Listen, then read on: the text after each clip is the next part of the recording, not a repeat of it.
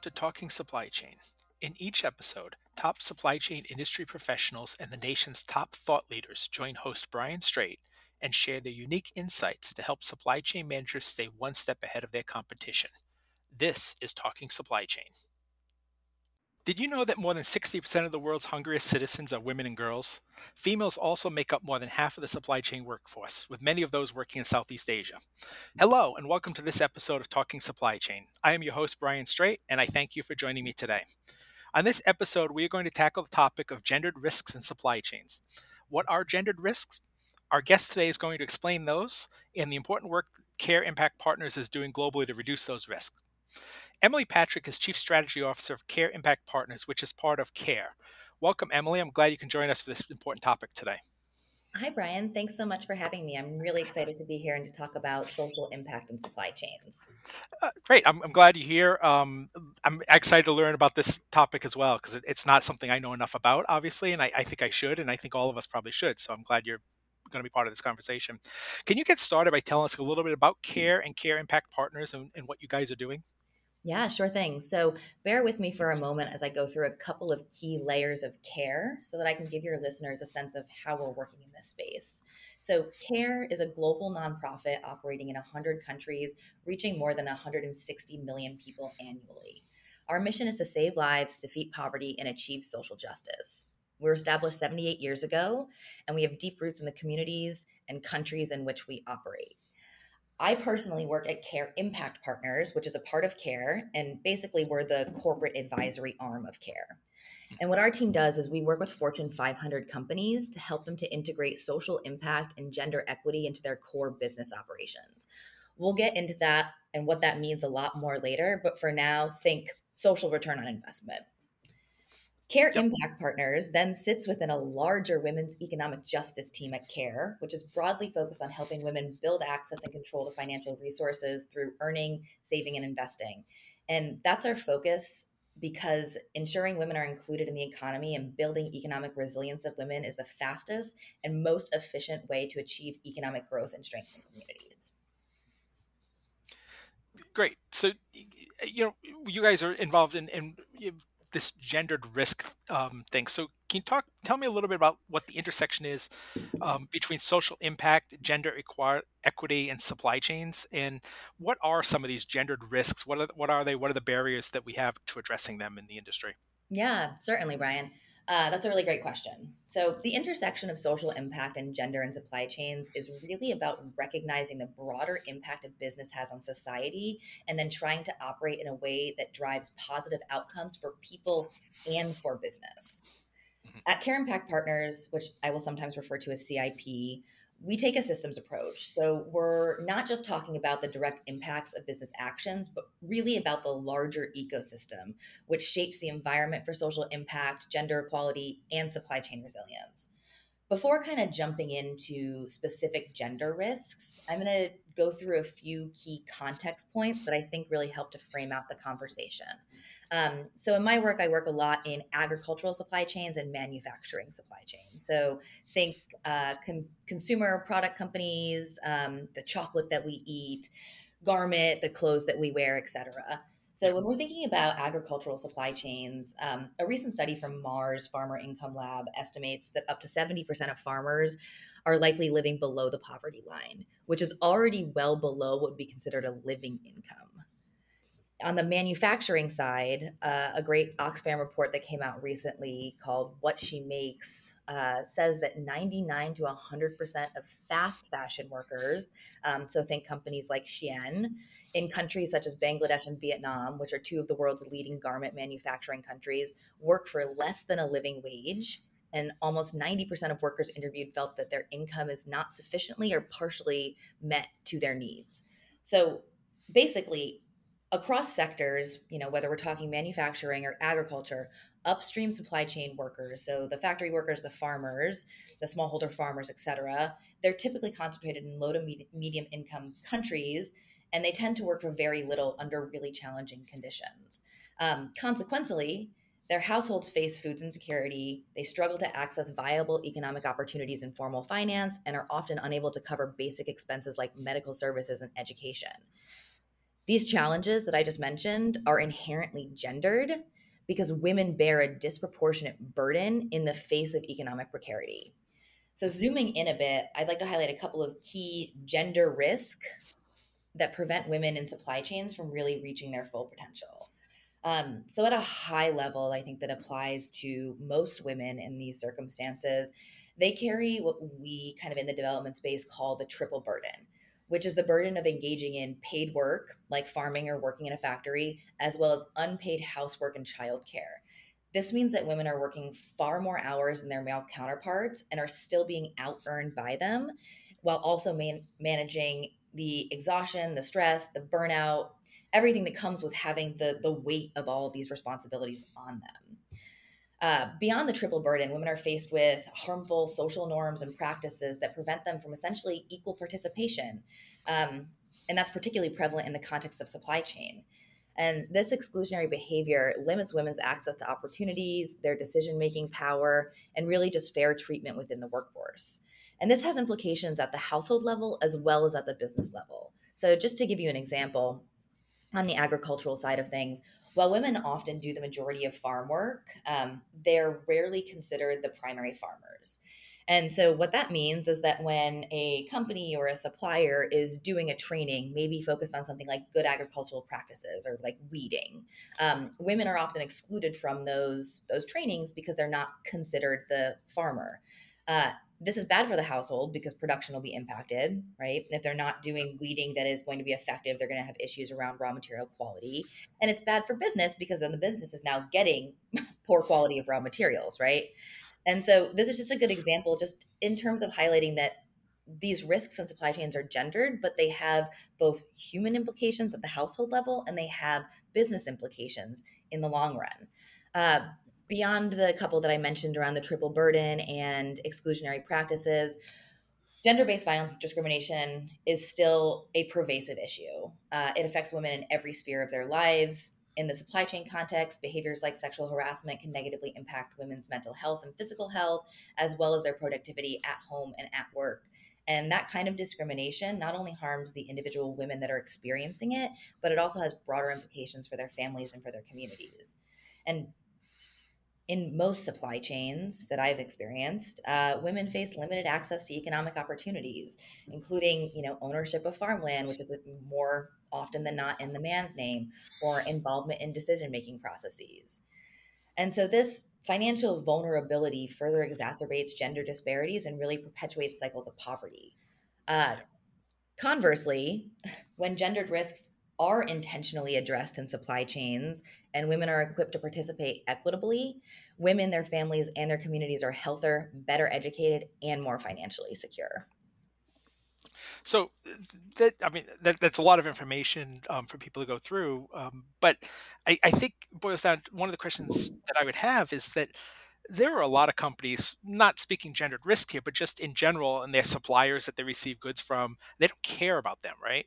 I mean, mm-hmm. it's it's just they're just a supplier, and I'll just go to another one. So when you talk about these risks, especially when we're talking like Southeast Asian countries, you know, sure. where we get a lot of uh, apparel from and, and other goods, why do, why do the companies why do they need to be concerned about this really? Uh, uh these gender risks and and why do they need to why do they need to address this further yeah. down the supply chain? Yeah, I think it's it's a great question, and uh, it's honestly an evolving conversation.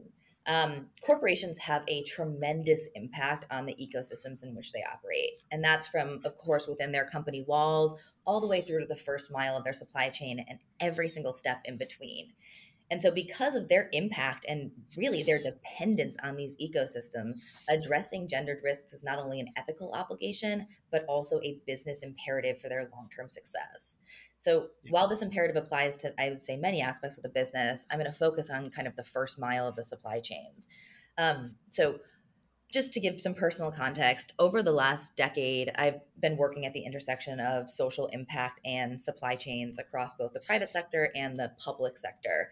Uh, through that, I've traveled to origins and factories in more than 30 countries and have worked with stakeholders across every step of the value chain, from smallholder farmers uh, in rural West India to suppliers to B2B businesses and C suite sitting in boardrooms. And the thing that I have noticed and that I hear consistently from my partners, particularly those that are in country, is that supply chains are at risk, truly. And that risk is connected to poverty, inequity, the climate crisis, and honestly, poor business practices. And neglecting these risks and excluding a gender lens jeopardizes the very existence of future supply chains. So, just to kind of give give this a little bit more of a um, concrete framing, imagine you're a, a CPG company, right?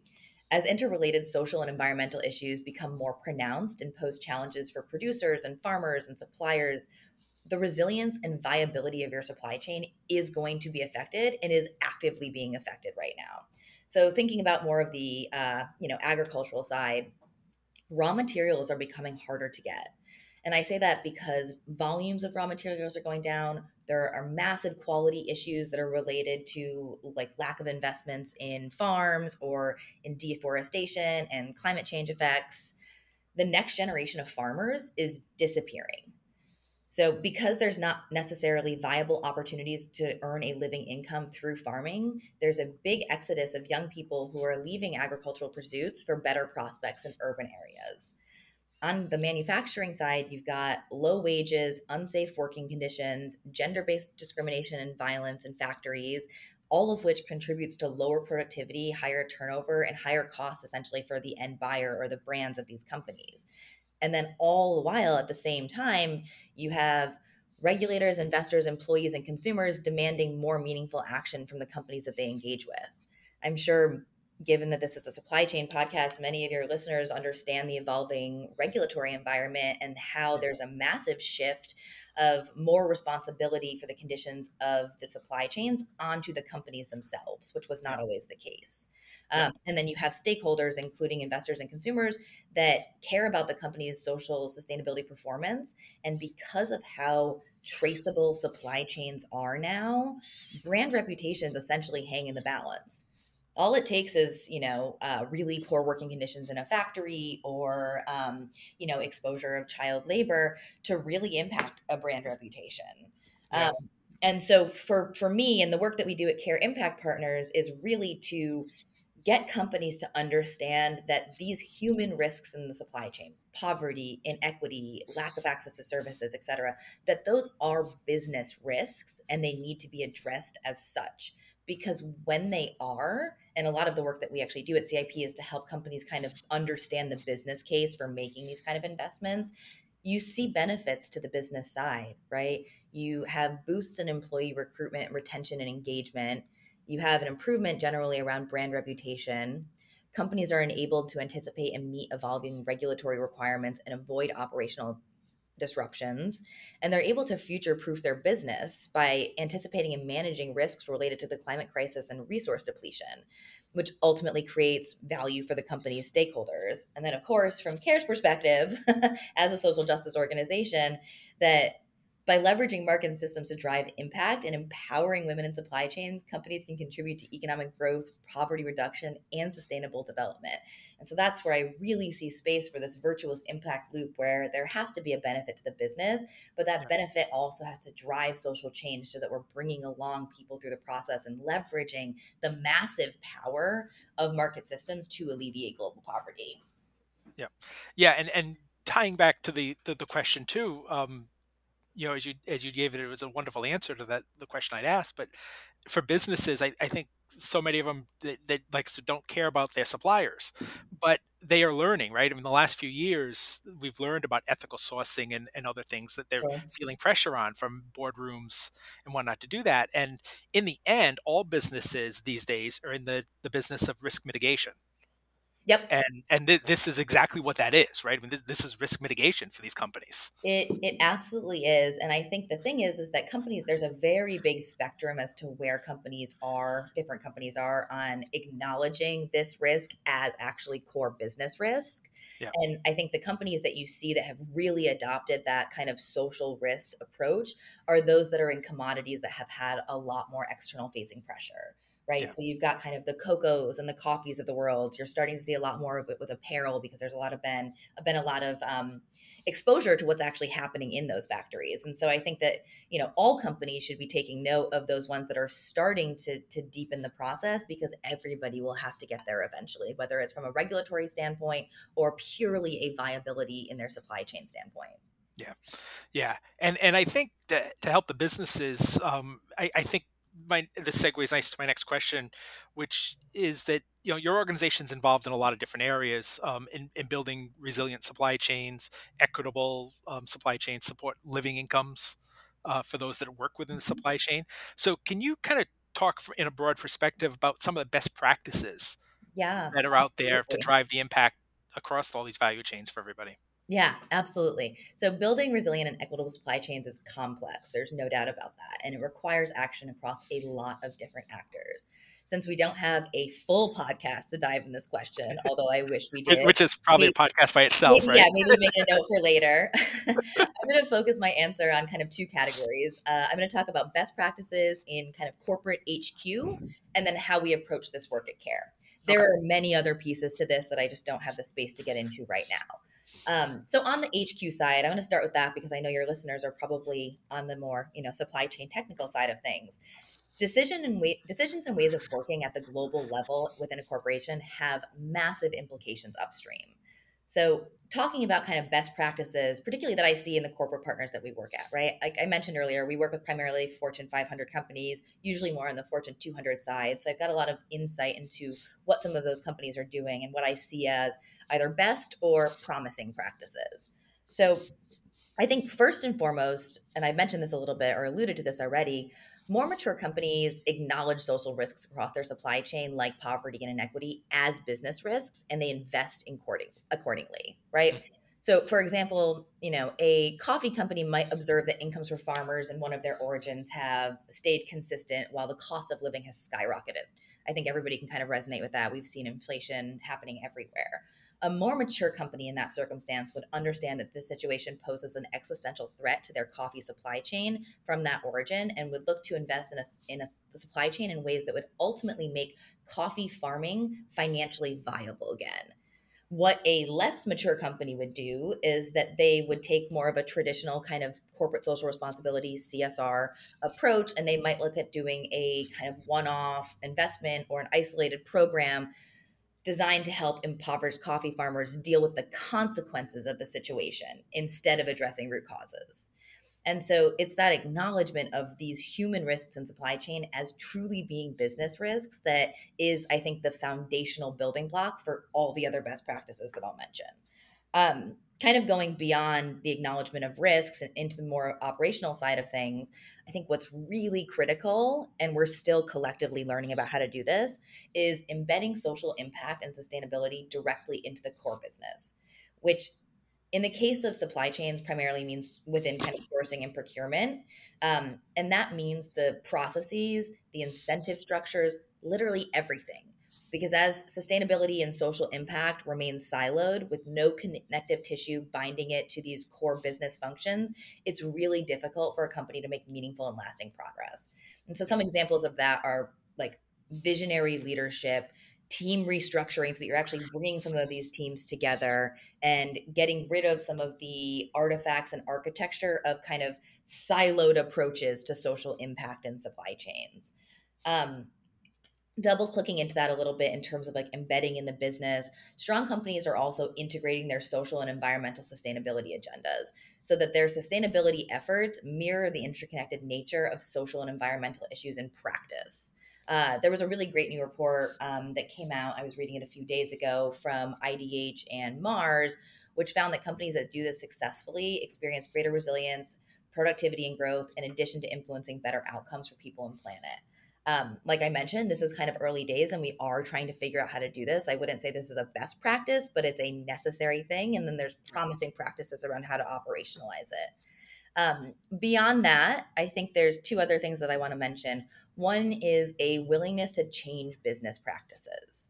So, historically, what we've seen in kind of social impact initiatives and supply chains in terms of like addressing gender issues, addressing poverty issues, sometimes the onus is actually put on the communities and the suppliers, et cetera, in that specific region without any acknowledged accountability from the corporation side around how their practices have massive impacts on on poverty and inequity in their supply chains.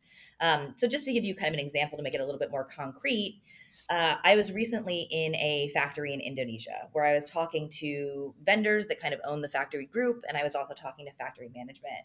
And we were discussing issues around long term contracts for workers and excessive overtime.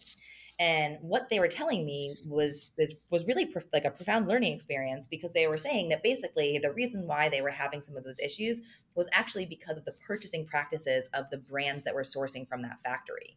So, for example, if a brand, and we're talking apparel in this case, if a brand is only willing to do short term contracting, that puts the factory in a position where they don't have good forecasting for a long term period and they're going to only hire temporary workers which of course a temporary worker versus a long-term contract is a much more precarious situation for a woman to be in who's trying to you know make ends meet and and support her family.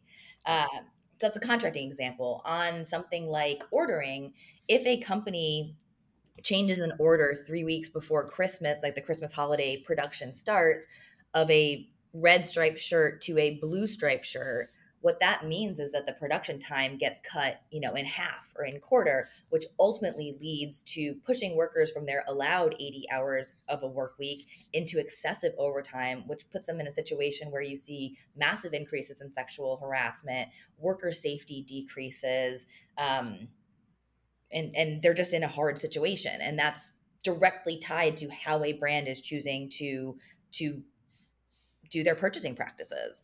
And so companies that are doing really well are looking at how to change those internal structures, including in- incentives, right? I think we all know that procurement teams have historically been rewarded based on short-term metrics such as, you know, meeting quality specifications at the lowest price point, um, which doesn't allow for them to take into account other strategies that might help drive greater equity, but that don't align with their internal metrics for success. And so you see changes happening across that. Yeah. And then I would say, kind of underpinning all of this, and really important that businesses consider this, is building the business case internally for social impact and gender equity work. And that, of course, goes hand in hand with the embedding that I mentioned, but actually looking at internal business metrics and correlating how some of those business metrics are changing when you're deploying successful social impact interventions. An example being if you roll out a comprehensive program in a cashew supply chain in Tanzania, and that program is actually linked to the business, you can look at how farmer retention and productivity actually increases because the program has been deployed.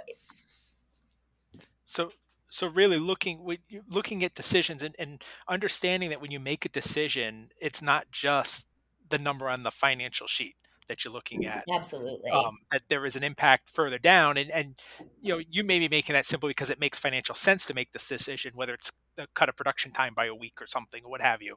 Um, but there there are consequences of that farther down in your supply chain um, that could be causing some of these issues exactly or, contrib- or contributing to them i should say probably.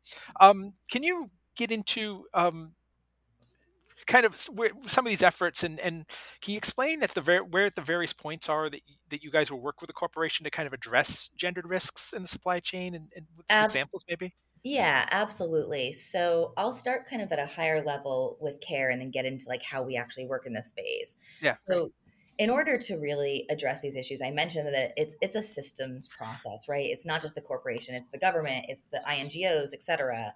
Um, to this end, CARE's putting a really big emphasis on market systems change, and that's in order to tackle some of the biggest challenges that exist today.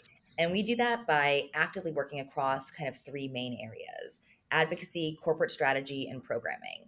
Um, on the advocacy front, we're working with governments, multilateral organizations to change the policies and structures that create challenges in these environments. So, just a quick example on that, because I think it's really relevant, is in 2020, CARE was participating and leading a uh, portion of the UN Food System Summit focused on advancing equitable livelihoods, um, which at the time was estimated that 1.6 billion workers, which is half of the global workforce, was at risk of losing their livelihoods, ultimately translating to less food on the table. And CARE's work with that process led to our, the establishment of a Decent Work in Food Systems Coalition, which was adopted earlier this year through a set of ILO guidelines on the promotion of decent work in the food sector. And the guidelines ultimately are in-depth stakeholder multi-stakeholder consultation processes that involve the workers the government all of the different kind of actors in this space which creates ownership of the guidelines and was a really monumental shift because of the massive implications that it has on promoting decent work in the agricultural food sector. On the corporate strategy front which again this could be a separate podcast because i can talk about this forever we're helping corporations to operationalize the best practices that I just mentioned a few moments ago, like embedding social impact into core business operations and shifting procurement practices. Um, the way that CIP does that is that we basically sit in kind of a, a unique position in the sense that we sit within one of the largest nonprofits in the world. And so we're able to uh, work with corporations essentially at every point in their journey. So we can help corporations to build gender equitable strategies at the HQ level. I'll give a few examples in a moment, but like building frameworks or equitable procurement practices. And then we can actually operationalize those strategies across their global supply chain. So we're able to take a strategy and then look at almost every country that a company has in their supply chain and operationalize this work. And by working with companies across kind of that full continu- continuum of their enterprise, we're able to consistently collaborate and iterate our approach as we kind of learn together. So, a couple of strategies or things that we've done recently. We recently worked with a, a very large uh, Fortune 50 company, a global retailer that everybody would recognize, to help them to build a uh, gender equity framework for their whole business. And what that is, is basically it's their gender equity roadmap with a core set of metrics that will be maintained into the future and essentially applies to their enterprise, so their owned operations, and their extended supply chain. And what it does is it builds a consistent approach to how they're thinking about and working on gender so that it moves away from what is typically a more siloed approach where gender and social impact are kind of on the side and not embedded into the core business. That framework also has a handful of really key programs in garment factories in Southeast Asia that are focused on looking at basically how programs with smart mix solutions can address systemic issues at the factory level. Um, I don't know if we have time to talk about too many more examples, but it's really it's a unique space because we essentially work we're able to bring together the deep local roots and the broad global vision of care and then draw connections about what's happening possible solutions and how to learn from a lot of different geographies categories and tiers of the supply chain to continue to iterate this work so that we can essentially build the business case for why social impact and supply chains is so critical to long-term supply chain viability yeah, and I, you know, look, I mean, there's a lot of examples I think you probably can give, and and and, and I think maybe having you come back and we can follow up with maybe another podcast down the road, um, get into some of these little more issues um, specifically. It sound because it sounds like each of these is a, a podcast by itself almost. There's right? a lot. There's a yeah. Um, I do have a couple more questions I do want to get to um, quickly um, for you and give you a chance to kind of talk a little bit about your organization when you're done.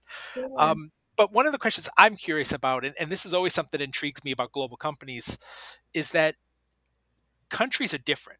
The values in those countries are very different. So, for example, in apparel, you know, a lot of uh, clothing is made in Bangladesh and Indonesia and Vietnam. You know, each of these countries has different value sets that kind of identify their country. They're different from the way the U.S., for instance, or the way a lot of European countries are. So, when you're dealing with all these different cultures and the different views on some of these topics, um, how do you proactively like build strategies to identify what the gendered risks are that are most important to that region, to that that country, those those people there? Um, I mean, for instance, sexual harassment may be a big deal, and I'm not saying it isn't, but in some countries it, it's kind of accepted, right? And and Mhm. and, and it probably shouldn't be, but it, it is in some in some cultures, for instance. Um, so how how do you go about identifying the strategies that you want to use to identify those risks, and then enacting change and educating the, the workers and the and the businesses in those organ in those countries Yeah, sure. Um, so first and foremost, CARE has some of the most incredible country offices in the world. And what that means is that they understand the nuances of the local context. They have deep technical expertise across all of the areas we work, gender, agricultural supply chains, et cetera. And then they have deep presence in the countries that they're working themselves. And so what that allows CARE to do, again, we have uh, I think 109 countries, if I remember correctly, um, that we're working in with full country offices, some of which have been there for 70 years, some of which have been there for 30 years. And what that means is it allows us to ground everything that we do in the realities of that specific ecosystem. Okay. And so we're able to we, we don't do blanket programs that cut across um, you know five different countries with the same set of activities because we know that doesn't work because of exactly what you said right there are different local contexts there are different you know regulations i mean i work a lot in garment and if you look at vietnam compared to indonesia there's massive regulatory differences that actually have huge implications to the gender and, and social status of people working in those supply chains.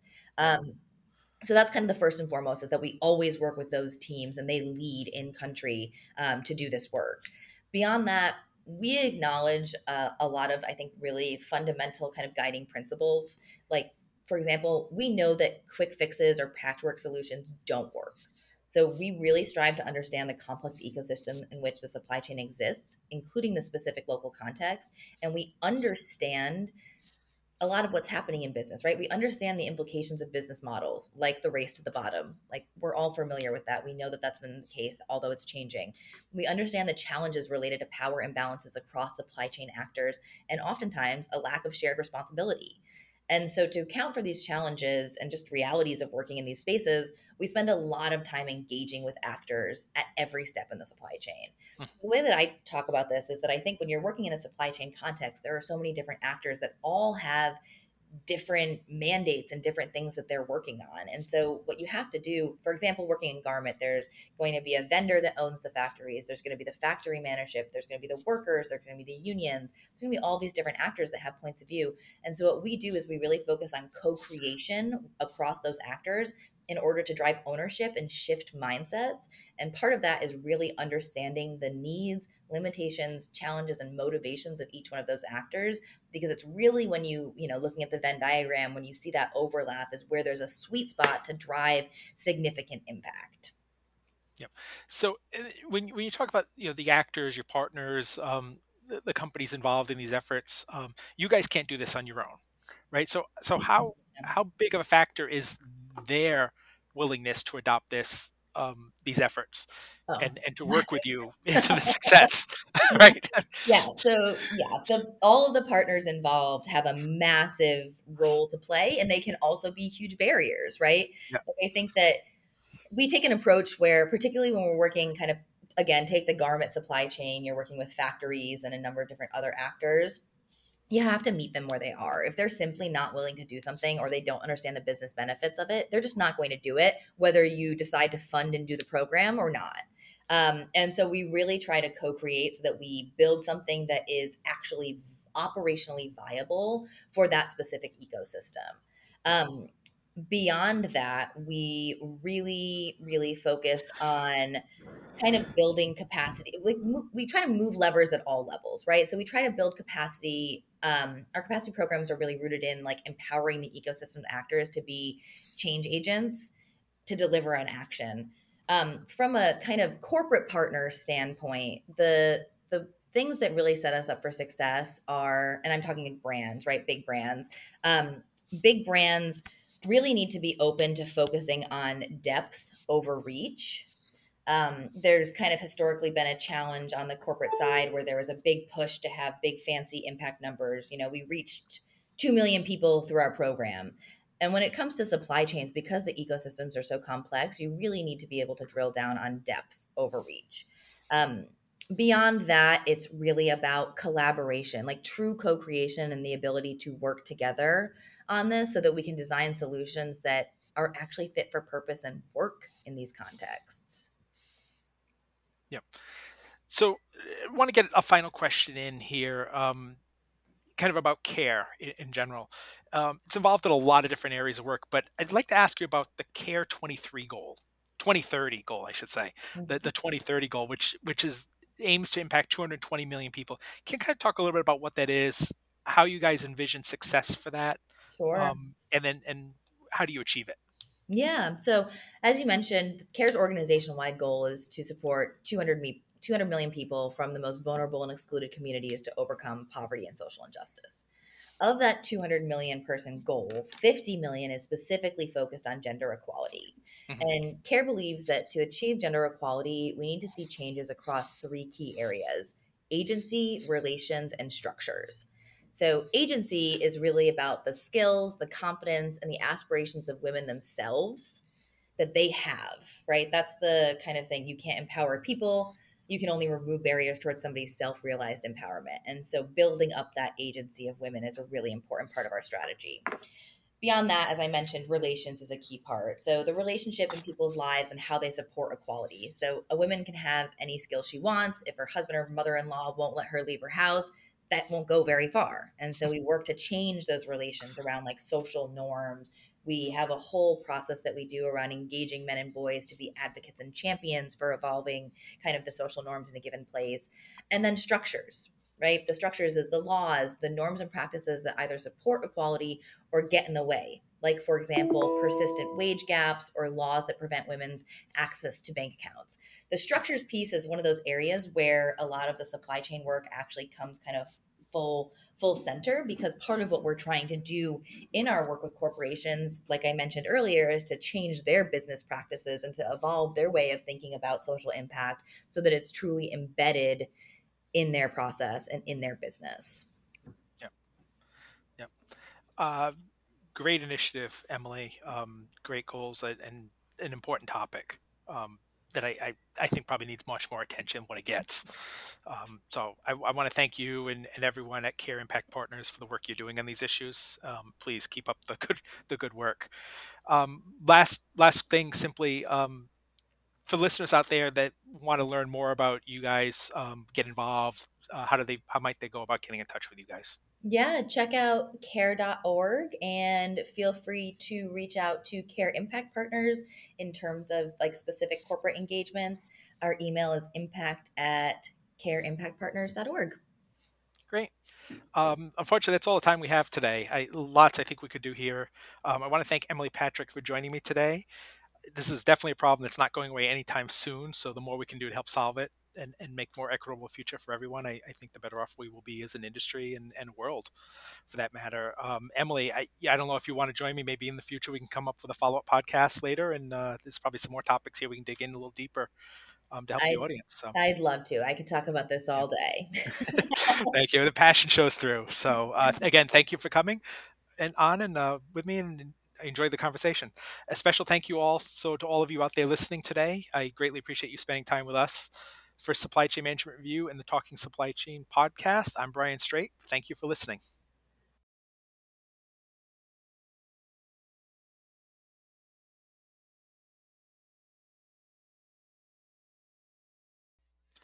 Talking Supply Chain is produced by Supply Chain Management Review and Peerless Media. You can find it on scmr.com, supplychain247.com, iTunes, Google Podcasts, or wherever you find your podcasts. For more information on this topic or to sign up for our weekly newsletter, a print or a digital subscription to our publication, visit scmr.com. We hope you will join us for our next episode. For Supply Chain Management Review, I'm Brian Straight, and thank you for listening.